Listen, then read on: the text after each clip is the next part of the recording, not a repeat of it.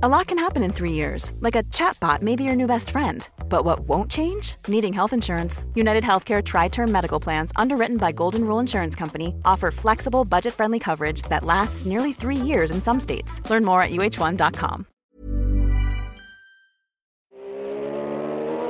Hi, I'm Chody Shifter, professional racing driver, and when I'm not racing vehicles, I'm usually sitting on the downstairs toilet or in a motorway services on my smart telephone, sifting through ad after ad of interesting vehicles from carandclassic.com. You should try it too. There's many to choose from, and you can even sell them free on classifieds or off of an auction. Thanks for listening. Bye. Smith and Sniff is sponsored by carandclassic.com. I'm Johnny Smith. I'm Richard Porter. And this is Smith and Sniff, a podcast in which two friends talk about cars and many other things.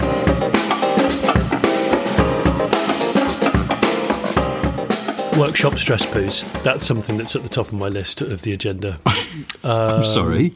Garage. You know, workshops, garages where you go to have your car repaired or something like that. Yeah. If it doesn't have a posh reception and flat screen TV and coffee maker, it's such a... It's such a dangerous place to need a number two. And I was in that scenario recently.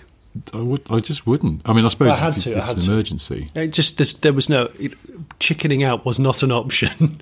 Do you mean one of those incredibly small loos where everything seems to have oily fingerprints on it? Yeah, because nobody washes their hands because there's no point, because they know that they're going straight back out to carry on doing the gearbox on a Subaru. So they just go, well... What's a little bit of piss between friends? And so they just... well, that's the reality of it, isn't it? Yeah. And so therefore, I mean, a stressy, grubby workshop poo. And I was filming. I'm not going to say where I was filming, but I was filming as well. I didn't want... We've said this in previous cars. You didn't want the amount of time you were away to be obvious that you were logging on. So... it's really a funny thing, isn't it? In the sort of evolution of humankind, that we have probably moved on from many hang-ups and social awkwardness. Say the Victorians were all about that, weren't they? And things, and we've very much moved on. And to the extent, I was thinking about this the other day because I was like, I've never told my children not to put their elbows on the table because it just seems sort of doesn't matter anymore. I mean, I might remind them if they were going to a royal banquet or something. But, you know, I remember my parents always like, elbows off the table. It was a very important thing somehow, and yet it's not. It just sort of isn't. Yeah. Although, you know, good manners are nice, but there's certain details that seem to have gone by the wayside. But... It's a bit like using a fork upside down. My mum used to tell me to use the fork upside down, but I'm like, but you don't like shovel the garden with the fork upside down, do you? Because it's... Oh, I see. I thought you meant like you were flicking food into your mouth with the handle of the fork. No, you absolute diggling. What kind of technique is this? No. Oh my gosh. Only you would think that, you spoon. But effectively, that's what you're using it as. I just think it's weird that one thing we haven't moved on from, even though everybody does it in the world, from His Majesty King Charles III to you and me and everyone in between, that we still have this desire not to be busted for having a poo. Busted for having a poo. Yeah, dirty workshop stress poo is a thing, I think. It's got to be done. It's not a good environment. It's grubby. No. You're unsure of the quantity of roll required. There's many elements to the stress. One of the worst loos I've ever had to use was in a garage environment, now you mention it. Oh, where it was... You know when you just don't want to touch anything because it's... It's disgusting. Yeah. But I mean, not disgusting as in like there's been a dirty protest. It's just as in sort of it's oily and greasy, but also like the loo seat was completely broken. Yes. And there was no loo roll and no soap and no towel or anything. Oh, did you have to do a crouch cable? Well, I didn't. This thing, I only needed a wee, thank God. But it was just the state of the place. And I was like, but people work here. Yeah. It would have been better just to go outside and go around the back of the building. Yo, because, I've done that before. What, at a garage? Yeah. I've done that at a place before where it was just so despicable. I mean, you just felt so dirty the minute you walked to the room. You're like, I'm just going to go outside and find somewhere easy. Yeah. By the way, if you can hear, you probably can hear one of the tortoises battering its way around because they're actually looking outside at the snow and getting a bit confused because it's snowing here.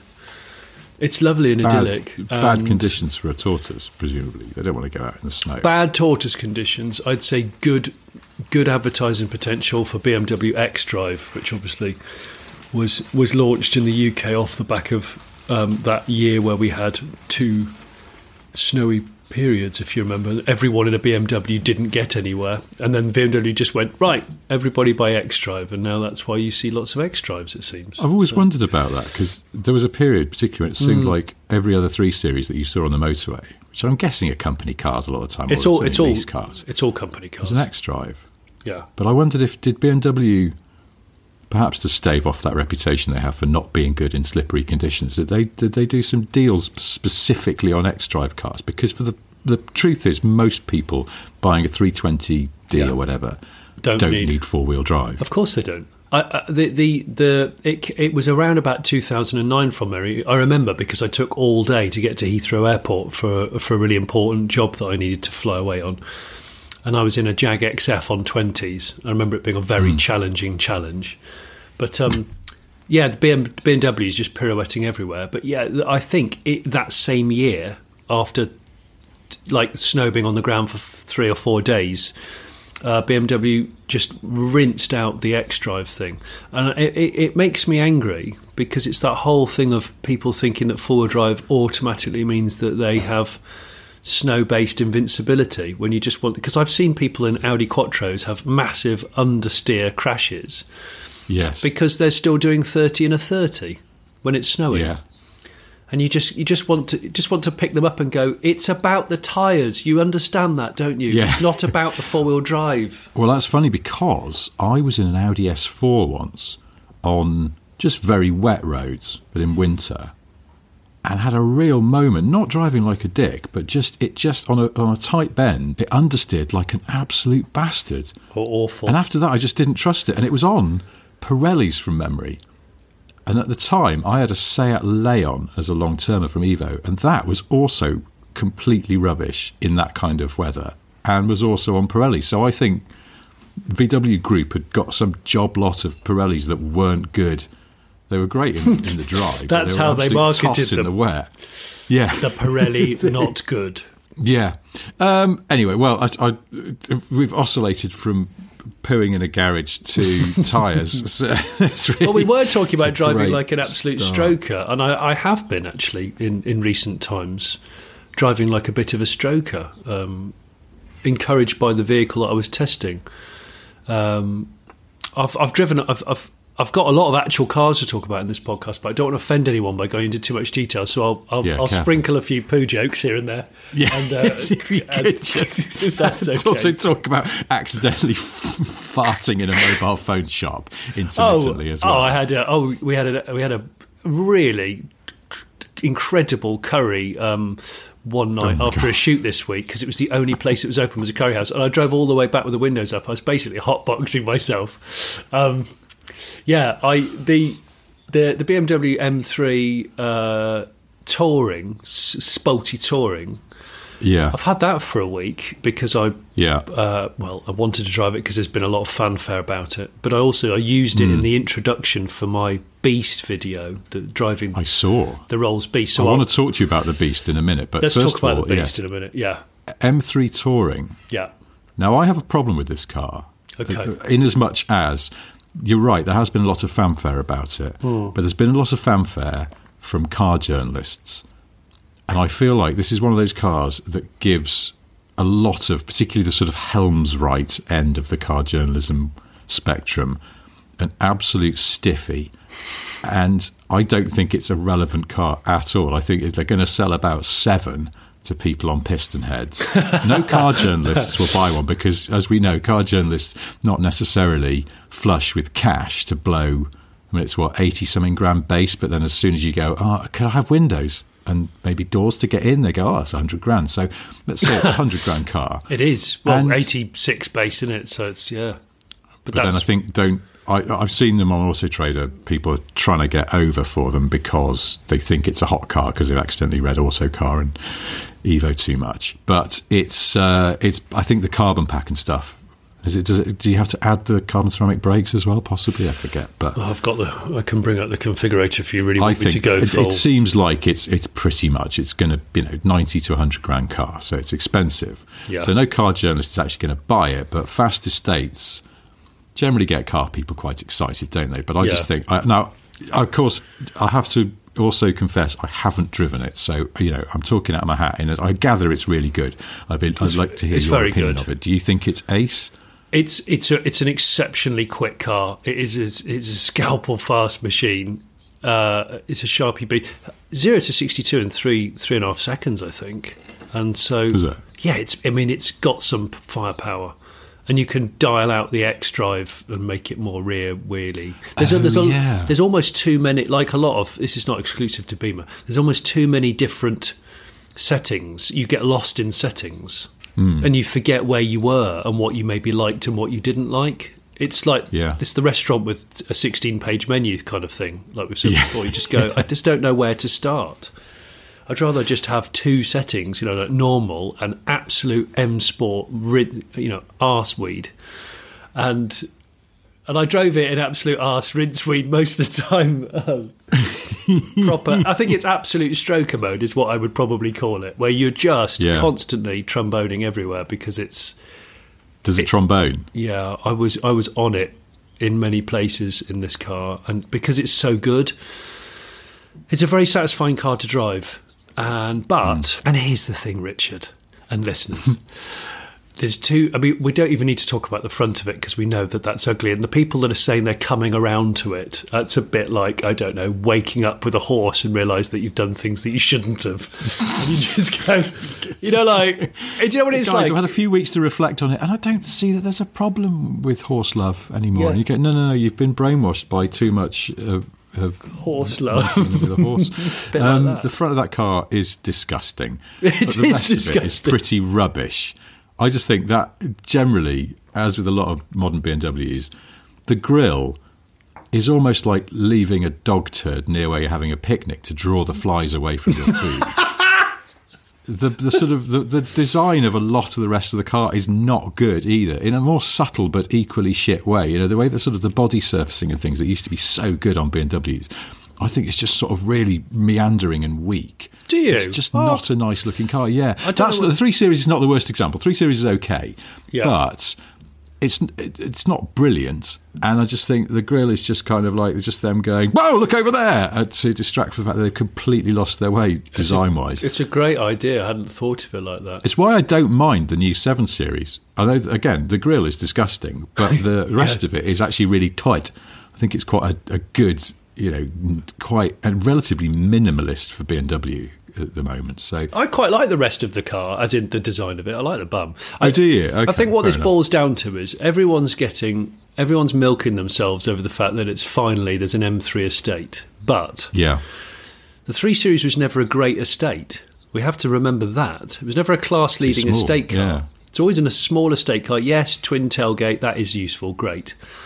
But the 5 was always the genuinely useful estate car. So, but also, I've heard again, car journalists when they've finally able to get their hand out the front of their trousers, talking about how it's like, oh, at last! I can't believe it's taken BMW this long to do a 3 Series, an M3 touring, and it's like, well, there's a reason for that. It's because there's no business case, because it's not amazing as an estate, and if you want an M3, you'd probably actually, if you want a proper sporty, smallish M car, sorry, say that M4. Again. Say that again, Richard. Spouts. So, I don't... That's the thing. It's, in fact, talking of you, flicking food into your mouth with the handle of a fork. It's that. I think what people get really, really excited about is this idea it's a sort of do-everything car. It's practical, but it's fast. Yeah, it's the Audi RS. It's the Audi RS Avant effect, which has thrived on. But that's sort of, you go, well, do you really want something that does everything? Because otherwise, why don't you just eat all your food with a spork? Sometimes it's good to separate out functions. And I know there's that sort of, you know, that fallacy of going, well, just if you want a sporty car, get an Elise and then get a really good estate car or a good SUV or something. Don't try and combine the two. But obviously, it is quite nice to just have one thing you have to insure and put petrol in and stuff. No, I disagree. What, you'd go for the sort of multi? I think approach. if you've got 90 grand, I'd definitely have multiple cars. I'd have cars that are more fit for purpose. Why I don't want to drive a 500 horsepower car every day for work and for schooling and commuting and all of that, because I just think you're having too much champagne for breakfast every morning. Then it becomes the norm. Well, is this? I was going to ask, did you said you've been driving in quite a press-on. I drove it like a rose-jointed winkle picker for the whole time, whatever they are. And I does the car make you do that? Is it one of those cars that just it's hard to drive it gently? Yeah, because it's so it's so quick and able. It's the M spoked confidence. It just gives you that amazing sort of. I'm puffing my chest out as I'm saying it. It gives you that incredible. It's the equivalent, I guess, from what I've been told. Maybe is just having an absolute, ashtray full of cocaine and going into a nightclub and basically just picking out women and just talking to them and dancing with them, even though they're not interested in you, because you think you've got the it factor, but what you have is the drugs in your face factor. Which actually this has. It's got the druggy face, as we know, doesn't it? It's got the cocaine Dyson nose. So that's just reminded me of a friend of mine years and years ago went to a house party a long time ago, back when it would have just been quite normal for a lot of people at the party to be smoking and doing it in the house. And my mate fell asleep on the sofa with his head next to a brimmed ashtray. And when he was sort of too drunk to move. And when he woke up, the ashtray was still there with loads of cigarette butts in it, but no loose ash. And he realised he'd inhaled all of the ash. What? In his sleep. He'd been breathing it all in. Yeah, he said he felt basically a breathing fireplace cleaner. Just like a little hand vac going around, but just take it all. At least the butts were still in the ashtray. If the ashtray had been completely empty, I think he'd have had to go to hospital as a precaution, but yeah. He sucked up a load of ash. I told you, my student house when I was at university, quite a few of the guys I lived with, house shared with, were smokers, because such was the times, being the 90s. And the ashtray was one of those ceramic Shire horses that you get from a charity shop, which sits on a windowsill, you know the ones? Yeah. And someone had accidentally dropped it and smashed one of its hooves off, and they used to tap ash into its hoof and until it was completely full of ash, and then they'd shake it over the bath. Over the bath.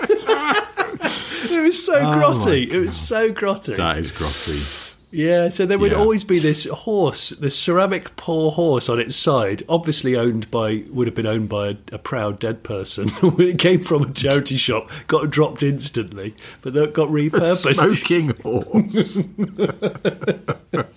So more fancy cigarette? Yeah, I'll fetch the horse. Honestly, it used to live in the front room. It was really gross. It used to stink, as you can imagine. Poor thing. Yeah. Well, now, look, guys, listen. Look.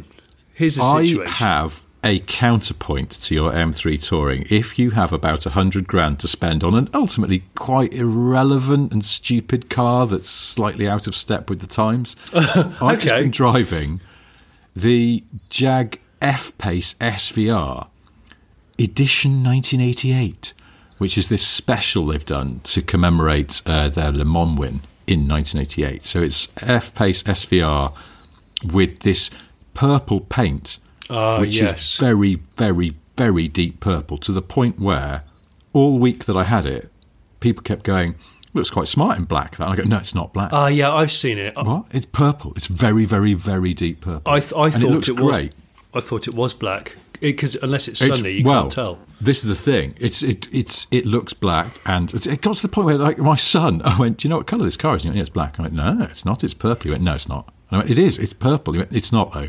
I mean, honestly, it is. If you saw it in sunlight, you'd see it's purple. He went, "It's Daddy, it's not purple." And he ended, I went, "I'll bet you £5 it's purple." And he was like, "Okay, I'll bet you £5." Oh, amazing. Amazing. How old is he? You're betting real cash with your... He's about to turn 9. So it's fine. I didn't take him up on it because then ultimately I couldn't prove it because I was like getting my phone torch and you can just about see sort of purple pigment in it, but it's a great colour because it does mostly look black, and then you just get on a brighter day, it suddenly has this purple to it, and it looks quite cool. And it's got very, very light gold wheels on it. And again, this is a nice touch. They're not in your face ostentatious. It's a shame that 1988 edition, does it come with a sort of Clarion cassette head unit? And does it come with some slight, you know, the sort of baggy pleated leather door cards that was fashionable? Yeah. Also, the seats are made out of the material they'd used to make a very silky promotional bomber jacket. Oh, wow. That was the team. I mean, they've no grip in the corners at all, but they look tremendous. Do you get swept off the seat, do you, when you're sort of... Yeah, any input whatsoever, accelerating, braking, you're in the footwell. It's like when you're sitting in the shallow end at a leisure pool and they put the wave machine on. And, yes, it's like you just literally, it's physically impossible to keep your buttocks in the same place for more than a second. Amazing. It's like that. But it's a cosmetic job for which they're charging something like 20-odd grand more than the standard car. But they're only making, I think, 8.8 of them. Actually, I think I was just looking at this. It says they're going to make one of 394. I don't know if that's just for the UK, maybe, but that seems an odd number. Anyway, it's a tremendous-looking thing. It's a really... In contrast to the BMW, which is a disgusting-looking thing, this is a really, really nice-looking car. The extra detailing in the colour, and they've blacked out some of the details, and then some of them are in a very light gold, and it's all quite tasteful. And the number of people who admired this car in the week that I had it, including my wife, who's quite a stern critic of car design, and she came home and she went, "I hope that's my birthday present." And I was like, "I'm afraid it's not." And she was like, "I'd like it to be." And I was like, "Well, then you're going to have to give me £101,550. But it's... Do you remember we drove the... We did. SVR. Yeah, we did a vid. Yeah, we did a vid. It was good. I mean, I've said this before, but it's almost like if you're in the market for a fast, capable SUV, it's better than all the Land Rover, Range Rover products. Well, it is. And the thing is, do you remember when we drove it? The one thing we were quite amused by the fact that it felt so slightly unruly sometimes. Absolutely. Well, they've fiddled with it. They've done a bit of recalibration of various things, I believe, and they've taken that edge off and just given it a bit more polish, and it is absolutely fucking spectacular. I mean, it's... I know you're not a big SUV fan, but... I don't know where you've got this from. Nobody needs a 540-odd horsepower SUV. That's absolutely clear. It's stupid. But accepting that, it goes down a road like nothing else I've driven except possibly the Porsche Macan Turbo. And it's... It's like the ride is not bad at all. It's firm, but it's comfortable. And yet it goes through corners like an absolute stabbed rat. It's spectacularly good, but it's got a bit of give in it. So you've got that sense that you know where you are with it. It's not just been set up like a racing car to be stiff and flat. It moves about a bit, but in a really sort of helpful way. So you can go across country in it like an absolute maniac. And I thought it's an incredible bit of setup work. And that engine, which is the same engines in my Range Rover, but noisier and better in a nice way, it's mega, and it's got it's an 8-speed auto, but it's got really nice proper metal paddles on it rather than the usual Jag cheapo plastic clicky ones. So you can play tunes on the gearbox. The engine, you can be lazy or you can really get on it and be in exactly the gear you want to be. It's a hugely amusing car. Totally stupid, really expensive, but I absolutely adored it. Well, look, guys, you're talking about expensive, stupid. We've talked about the M3, long roof. Talked about... Well, here's that my Jerry Springer thought for the day would be that, given the choice... Now, again, caveat, haven't driven the M3 Touring. I'm sure it's... Cravat. Terrific. Are you throwing a cravat into the mix? I'm throwing a cravat into the ring. Yeah, okay. And But yeah, 100 grand to spend on a stupidly fast, stupidly powerful, but slightly practical car. I'm going with that Jag every time, not least because it doesn't look absolutely hideous. And I think it's less twatty as well, if I'm honest. Gosh, that's a statement. Mm. Well, I tell you what I'm going for, Richard. I think you know that. You know where I'm going with this. Oh, yeah. I'm going for a fairly ugly fronted rapid estate car that's ludicrous. I'm going for The Beast, because that's what it's called, The Beast. And, yes. I've got to drive that car the other week. And weirdly, I woke up this morning and checked my Google Analytics. Don't worry, that's not the start of a blues song. And and I woke up this morning, check my Google Analytics. It was trending. It wasn't trending, but it had done in 7 hours. It's had over 100,000 views, which is a PB for my YouTube channel. Yeah, wow. So the 70s is well and truly alive. We had so many messages from people going, why didn't you talk about The Beast? You've got to talk about The Beast because it's coming up for auction on Car and Classic. Why don't you talk about it? And part of the reason was because you were going off to drive it and put it on the Late Break Show. So, but we now can talk about it. If you haven't seen Johnny's video driving The Beast, please go now, or listen to the rest of this and then go and watch it.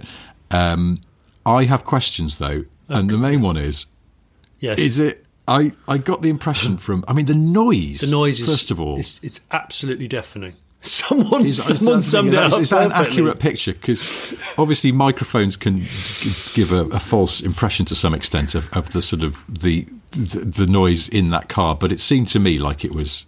Definitely. Well, we did a microphone check, and then the car basically said, "Hold my beer," as the meme would be, and it was just every microphone was just wilting and dying. But someone that summed it up perfectly in the comments. Go, why does it sound like a cement mixer full of hammers? It does, though, doesn't it? It does. It does. Because it's the transmission that makes this horrendous clatter. Honestly, you know, like someone's undone the prop shaft on the car at great speed, and it's basically flailing the floor pan of the car. It sort of sounds like that, but it's to do with John Dodd, the owner creator's step-up transmission. Adaptation, but it does make this really odd. You know, when you've accidentally, I mean, picture the scene, guys. You've put some clothes in the washing machine, but you've accidentally left a bunch of keys and a handful of pebbles in one of the pockets of your favourite trousers. And an anvil. It kind of sounds like that. But I have to say, you don't hear the V12 until you're giving it some RPM. And to give it some RPM, of course, it's geared so high. It idles at 150 RPM, which is just daft, and I think it maxes out at 2.5. So it's a very alien concept. The engine note bears no resemblance to the wheel speed. But I was just no, not really. No, I felt it was so daunting to drive it and get insurance on it. Yeah, and it has such a complex starting procedure. And it's one of those cars which just wants to start and be stretched and go. It doesn't want to hang around. But I was so excited. It's a real hairs on the nape situation. This was going to be my question, having watched the video, is... would I be right in thinking it's rather demanding to drive? It is quite demanding. I think the main thing is you're aware of the weight and how to stop or change direction if you need to, if someone's dithering or just being a bit of a dick in front of you. I drove it 3 times, each time for about 15 minutes.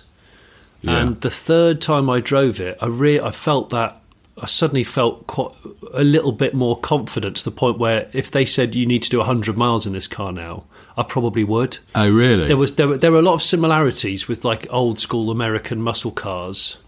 Yeah, so, I saw you saying in the vid, like the steering was a bit like your Charger. Yeah, steering was fine. Yeah, they warned me about the steering. They said it's awful, and I was like, no, that's not awful. That's not that bad.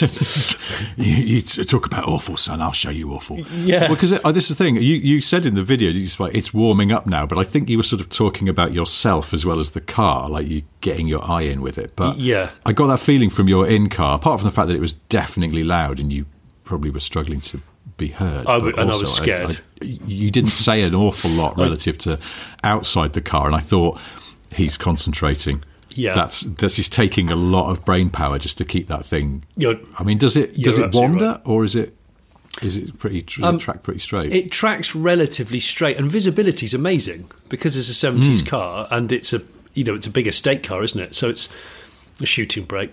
It's actually quite easy to position on the road, but of course everyone behaves differently around you. And when the car's idling in traffic and stuff, it's pluming out smoke because it's what I believe to be the case is the Merlin engines were assembled with quite sloppy tolerances, so it does burn oil at low RPM when it's not trying, because that's not what they're designed to do. They're designed to be to get up to 2,000 RPM or whatever and just sit there for hours and hours and hours and hours. So doing what we're doing in that car on that day, really, it's not an enjoyable process for the Merlin. So it was huffing out a bit of oil. Some people are going, the engine's fucked, it needs rebuilding. It doesn't. It just needs to be used. It needs to just get on the M1 and do 180 miles an hour for an hour. Is it? I mean, at the speeds you were driving at, does it feel fast if you clog it? Does it pick up, or is it a bit more sort of? There's a bit more inertia to it. It's all about the torque. It's not, because you're listening for the RPM and it makes no difference. It just suddenly. I had no idea I was doing 70 at one point. The chase car said you were doing 70 all along there. I said, was I? Oh, because the speedo's completely inaccurate. So I was just concentrating on how it felt, whether I could stop in time, and all the basics. But I went past four cop cars. It's just a state of mind. I went past four cop cars at one point. I thought they've scrambled the troops and they're going to circle in and get me. They're going to throw the stinger down and reel me in.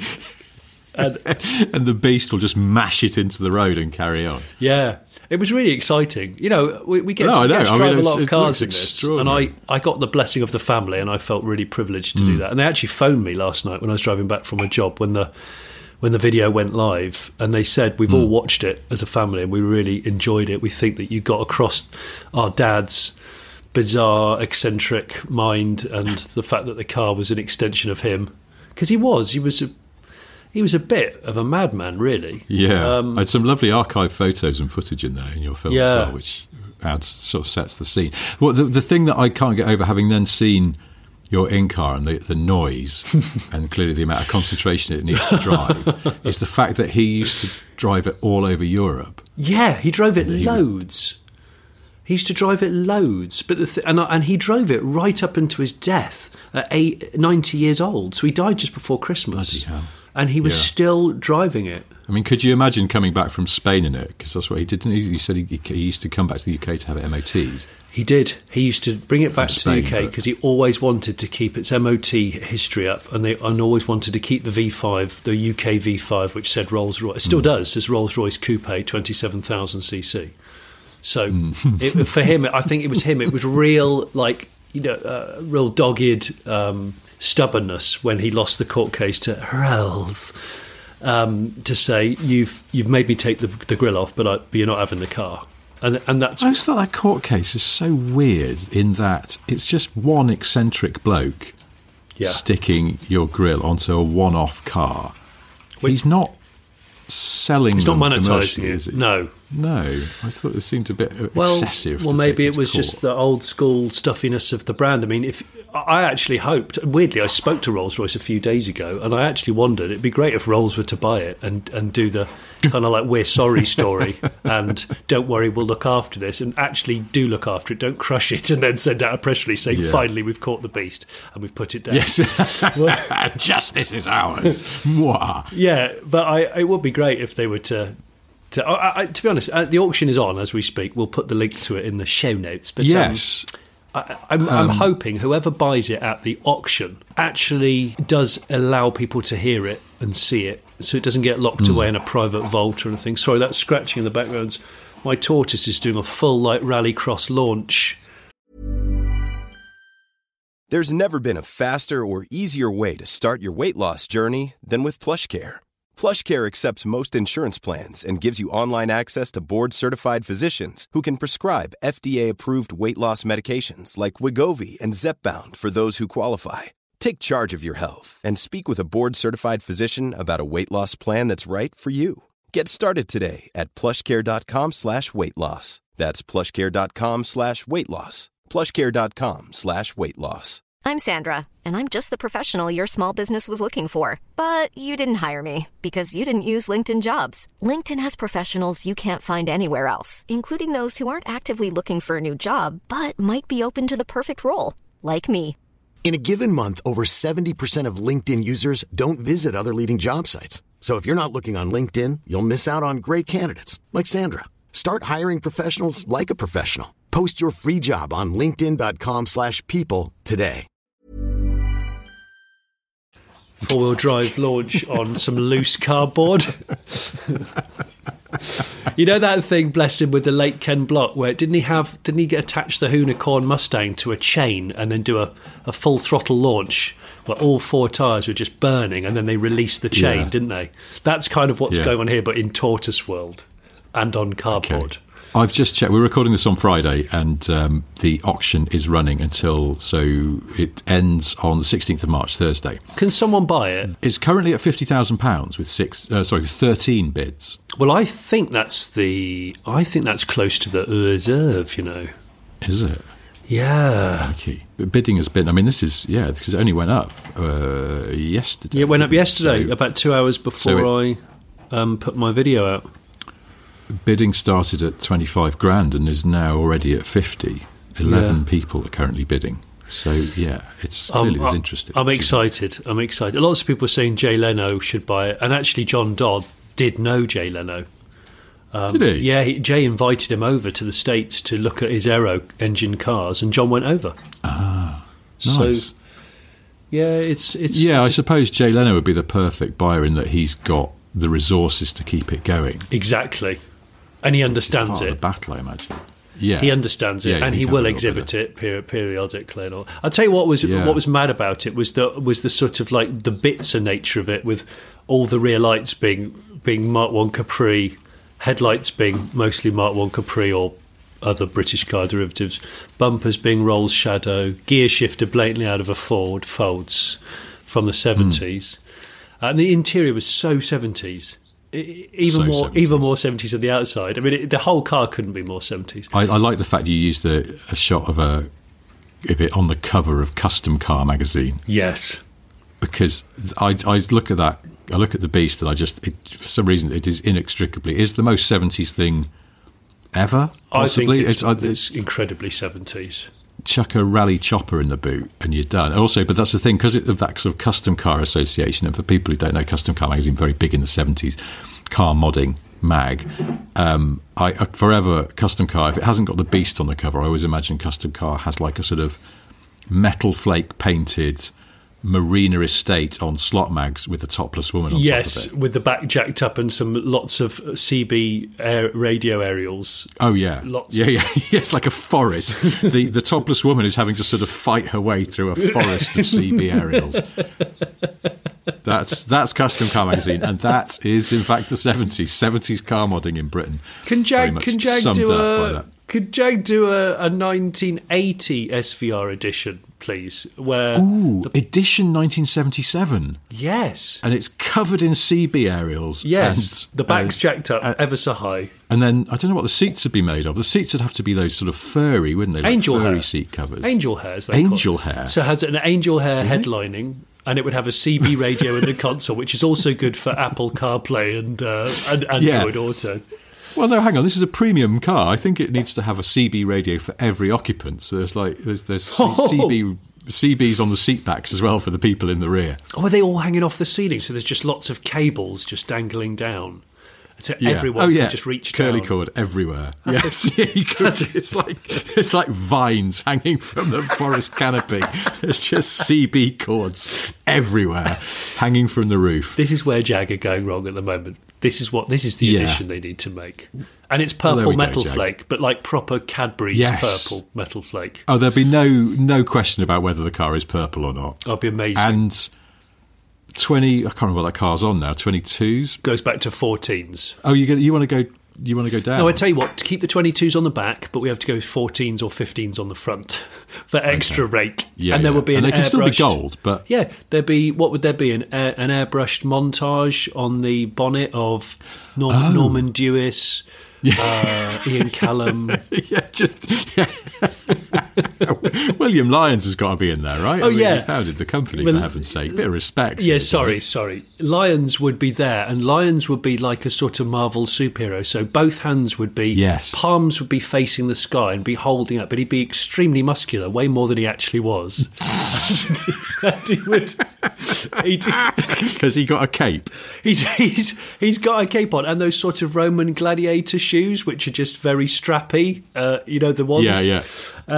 So he's got them on, but and a cane. Can he have a cane? But or a staff? A kind of staff. He's holding a staff, absolutely a staff. And there might be some lightning strikes from the sky, of which he's holding aloft. Yeah, and out of the sky will come a mythical creature that does look, indeed, like a sort of flying jaguar cat. Just imagine that. But of course, the bonnet's carbon, so it's muraled carbon. Which has not been seen before. I mean, this is, you're justifying your £100,000 cost immediately. Listen, let's make this level of this objet d'art. Objet d'art, mate. It's objet d'art, isn't it? It's an object of d'art, mate. I was just wondering though if it was airbrushing that. Perhaps for the really classy effect, we should get it done by one of those people who does the side of Dodgems. Funfair airbrushes. So it is Sir William Lyons, but it sort of looks like someone's drawn Sir William Lyons onto a potato. There's a resemblance, but not quite enough. You're left guessing for a few minutes. Well, it's like, is that William Lyons or is that Roy Orbison who's fallen down a flight of stairs? I just can't quite tell. Because Enzo Ferrari had an accident. He's been chewing poison ivy and then I decided to draw him. He's had an allergic reaction to some squid ink pasta.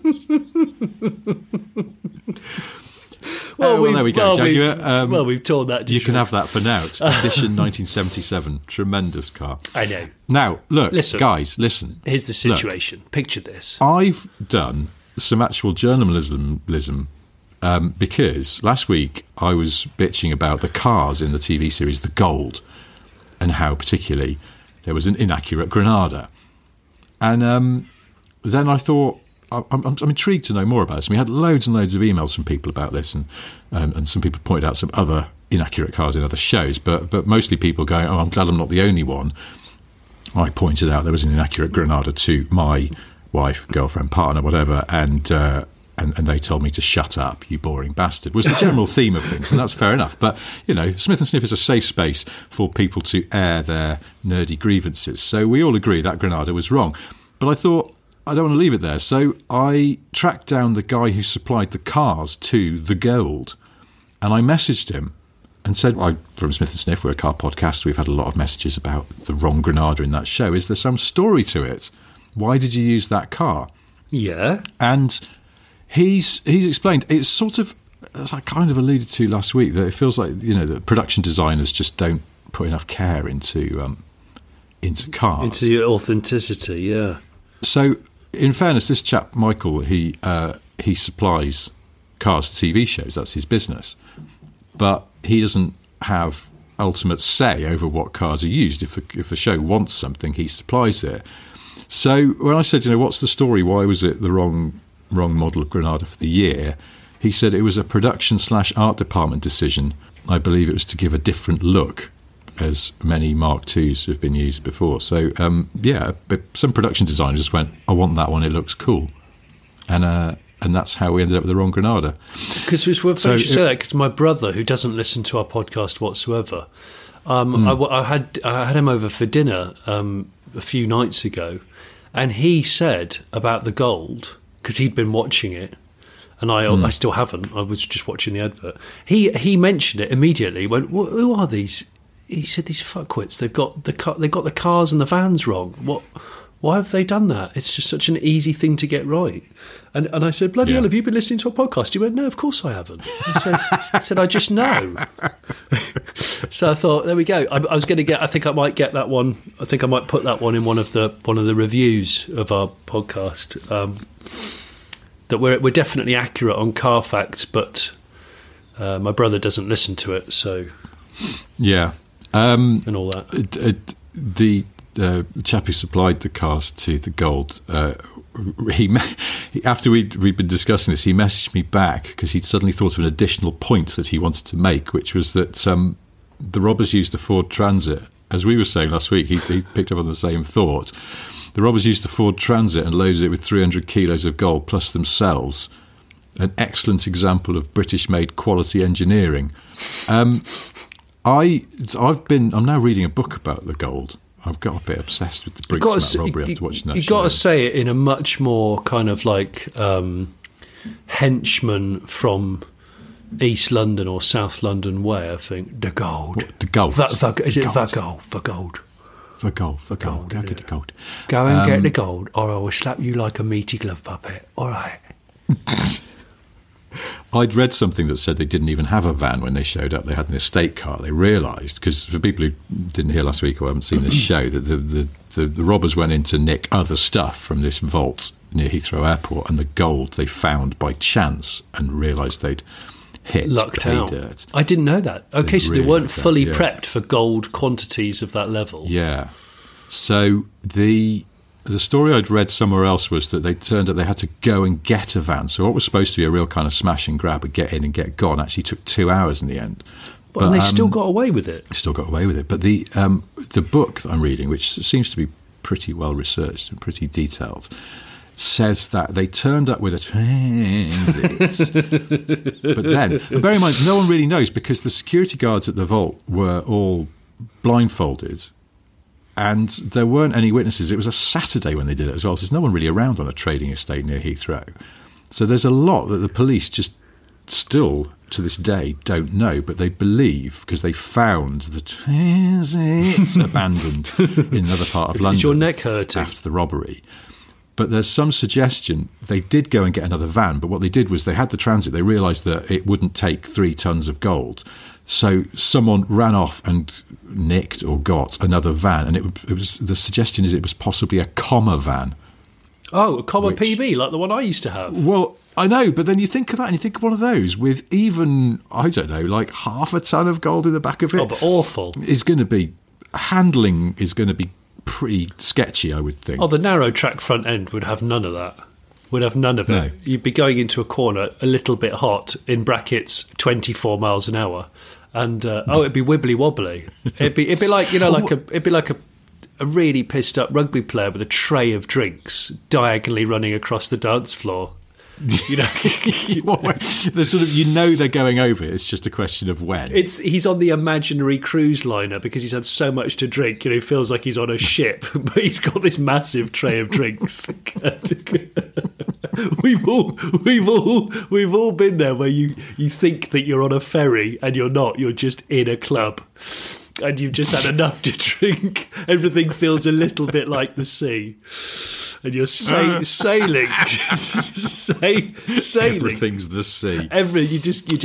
You're skimming across the dance floor, but actually you're walking at 45 degrees, almost crabbing. But you've got a lot of drinks, like 10 pints worth. You have that sort of target fixation problem where it's like you could see a chair coming, but you're powerless to move yourself out of its path. Oh, awful. Yeah, it's awful. And you can't lose the drinks because you know it's not the amount of money you'd lose, it's the time at the bar taken to acquire 10 pints in a busy club environment. And your mates will not see the funny side unless you cascade all these drinks straight onto a slippery dance floor, and then everybody goes down. It's suddenly you've created a sort of like a hoppy centre parks, like a sticky shit foam party. It's like if Stella Artois did Centre Parcs. It's just lager froth. I was going to say it is. And everybody just ends up quattroing and then do in one because there's strobe lights on. You haven't quite seen exactly what's happened and you're a bit pissed yourself in mid-dance. Oh, mid-dance you go into this full scrabble. Watching someone go over with a tray of drinks in under the strobes is just like terrible stop frame animation of a rugby player having an accident. It's fully pissed Wallace and Gromit, isn't it? Yeah.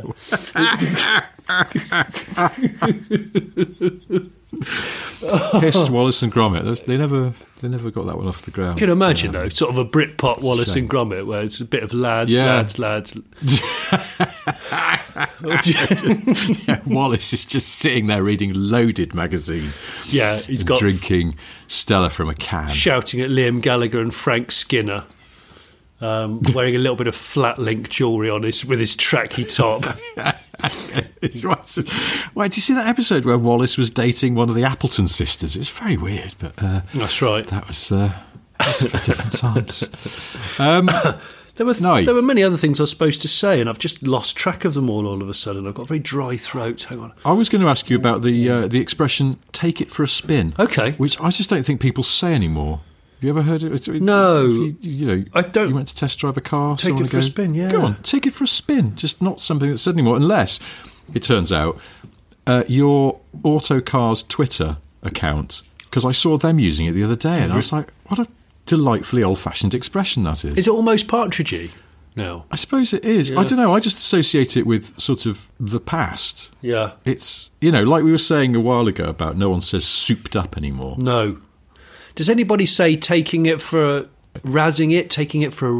Nobody says that anymore, do they? Is anyone razzing cars about? Yeah, sort of fallen out of favour. I don't know. That's more recent, but also, you're right, slightly out of date. No, I think it's take it for a spin. The problem is implications that you're borrowing your friend's car and it's going to go backwards through a hedge within 5 minutes and then you're going to spend the next 3 years paying it off for them. So I immediately fills me with dread. I don't understand the origins of take it for a spin, because it does suggest a loss of control rather than just. Maybe that's what they. That's what test drive. Maybe that's what they're looking for. Your friend says, under their breath, they go, "Oh yeah, take it for a spin." And they go, "Please crash it because I don't like it and I want the insurance money." and it's just like it's a company car that they don't like. And they go on, just go on, bin it into the verge. Yeah, I take it for a spin. Put it out to the listeners, Richard. Well, I was going to say, does anyone say that? And also, can you think of a more old-fashioned expression that you used to hear a lot and now you just don't? If you're the Autocar Twitter feed, don't like it. I would say let's keep it to car terms, otherwise we'll be here all year with people going, oh, you never hear anyone say in his cups anymore. And then you have to go, well, no, because there's not a war on. But if there's old-fashioned car expressions, well, I suppose there is. But I was going to talk to you about something else as well that occurred to me the other day. I'll tell you what I was going to tell you, just because it's of no consequence whatsoever. But guess what I saw yesterday that gave me a proper kind of, where I actually, thankfully, I was on my own in the car. But I probably exclaimed to myself, because I saw a Mercedes 500E. Did you? Yeah. Oh, that's cool. Which is a rare car. That is a rare groove. But it's also that I like the fact that it's quite a spotter's badge car, because a normal person would just go, look, there's a slightly old Mercedes saloon. I clocked the flared front arches. I was just about to say. They sit really well. They've got a good stance on them, haven't they? And I was just like, straight away, I was like, it bloody is. And then, subtle. Left-hand drive. Lovely, subtle, sweet, subtle car. Lovely, sweet, subtle. Do you know they are? They're a real sleeper. Nobody really. Most people don't clock them and probably don't care. No, I love them. Have you ever driven one? No, I've never driven one. I've got a friend that's got one. What? Yeah, and he did say, I don't use it that much. You should borrow it. I have thought, yes, I bloody should. God. I should borrow it. And actually, that car cave that I did on the Late Break Show recently, he had an E400 or a 420 as they call it, which is a later one, isn't it? And that was exceptional. But I don't know, were they not Mercedes made rather than Porsche made. Correct. Because the 500s were made by Porsche, weren't they? Which is part of what sort of makes them sought after and special. But that's exactly it. E500. Well, I did that guy's Mercedes car cave the other year, didn't I? Who has his own private museum, and he had an absolutely flawless E500. I just kept gawping at it because it's the subtleties which make it so appealing. That's the thing. And if you know your stuff, you spot that they just sit differently. But then if you saw one next to a normal W124, they look really sort of muscular and mean. Yeah. There's just something about them. It's really weird.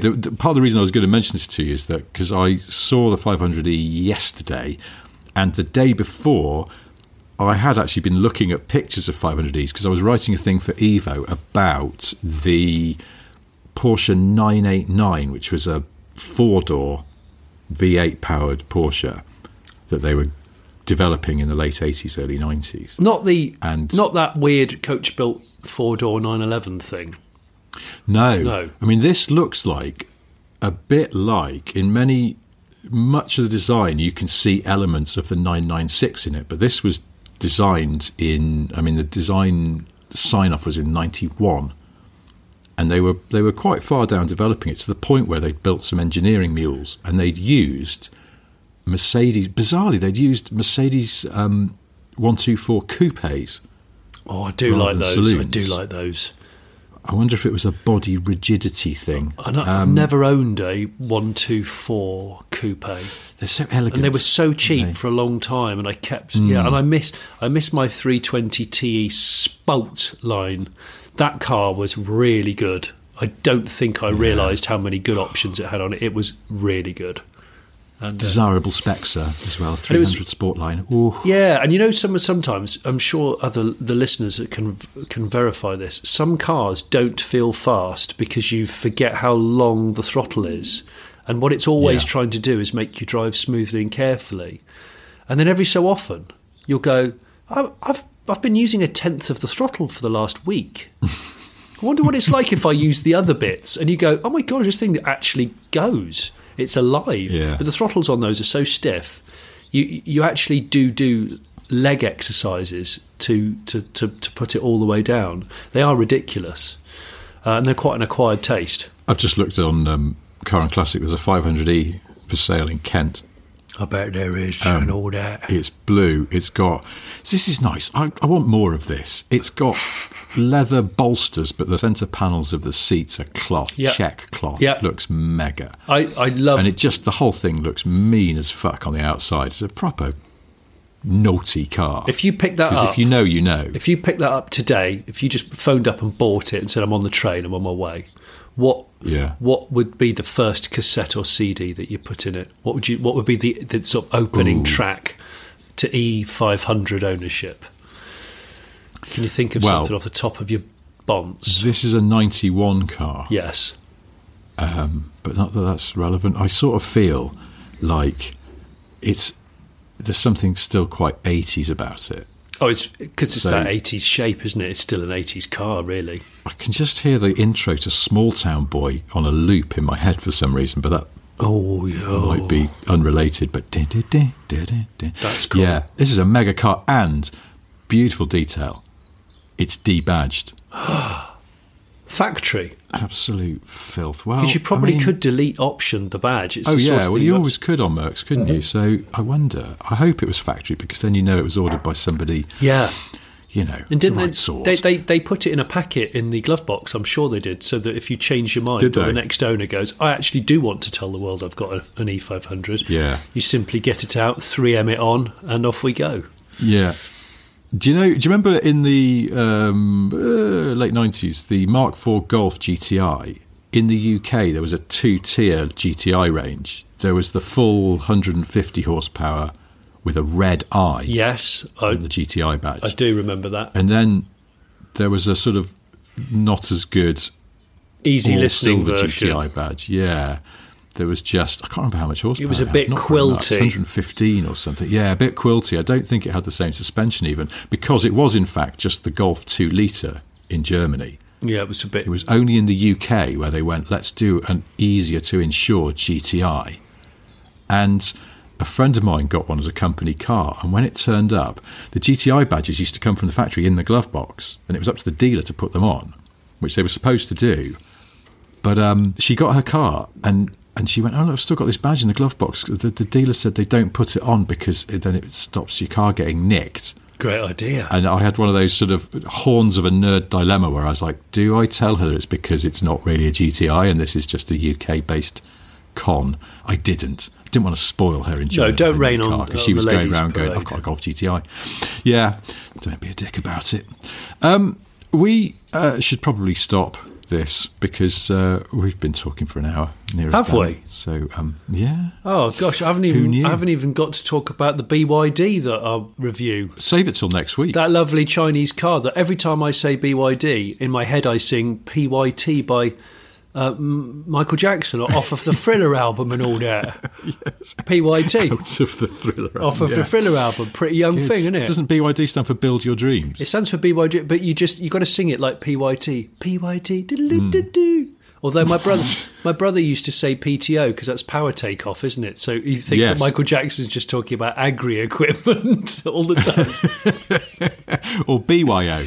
Oh, yeah. The thing. Yeah, that's another thing you could have. Yeah, and all that.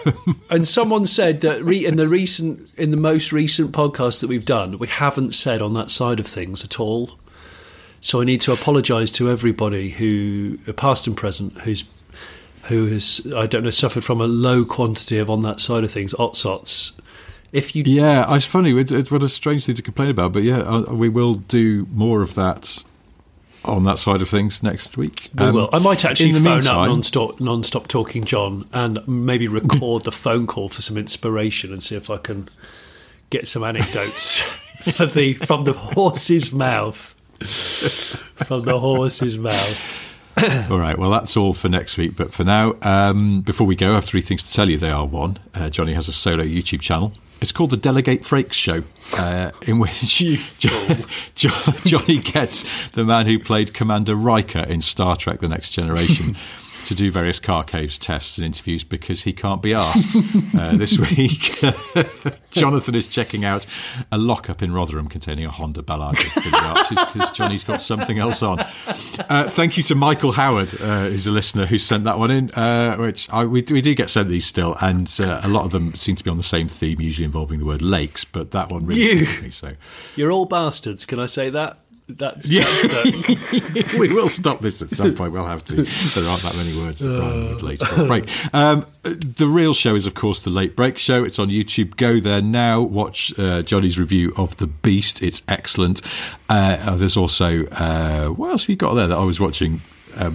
Well, that was interesting. Well, we've the last couple of videos. You've got the collection of 80s and 90s AMG and Brabus Mercs that this guy likes as quirky. Got like my Honda Element.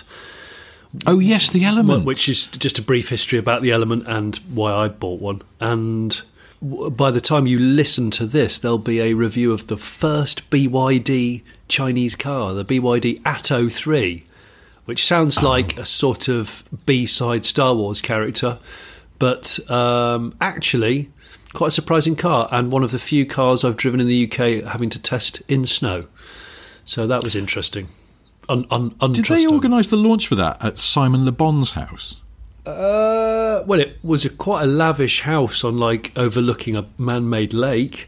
I don't know if it was Simon Le Bon's. Have you noticed how Simon Le Bon looks like a fat version of Simon Le Bon these days? I'm just going to put that out.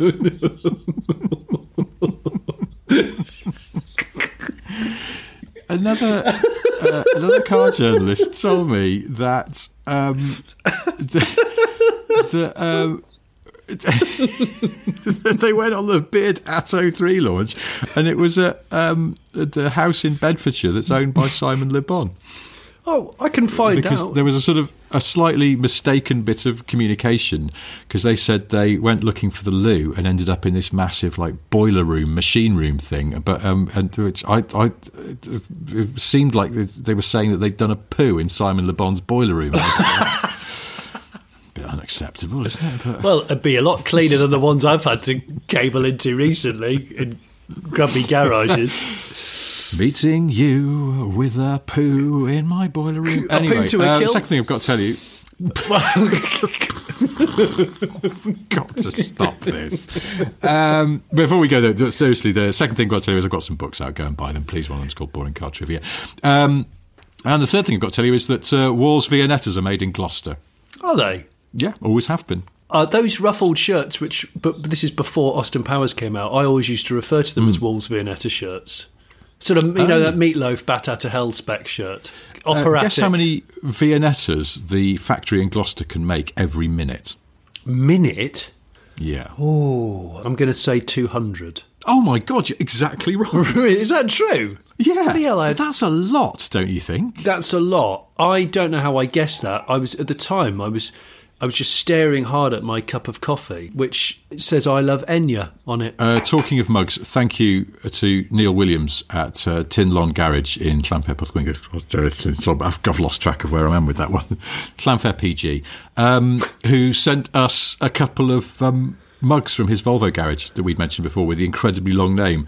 And they're beautiful because the name of the village goes all the way around the mug. That is, so, that's brilliant. Thank you, Neil. That's really kind. We will send you some of our merch in return once we've got our stuff. Neil, can you just check around the back for any trade-ins? I'd like some fairly ropey, baggy Volvos. Can we just give us? Maybe we'll come over one day and we'll do a road trip to buy a very short MOT Volvo off you. All right. Well, in the meantime, that's quite enough of this. But thank you ever so much for listening. We'll do it all again next week. Until then, goodbye. Bye now.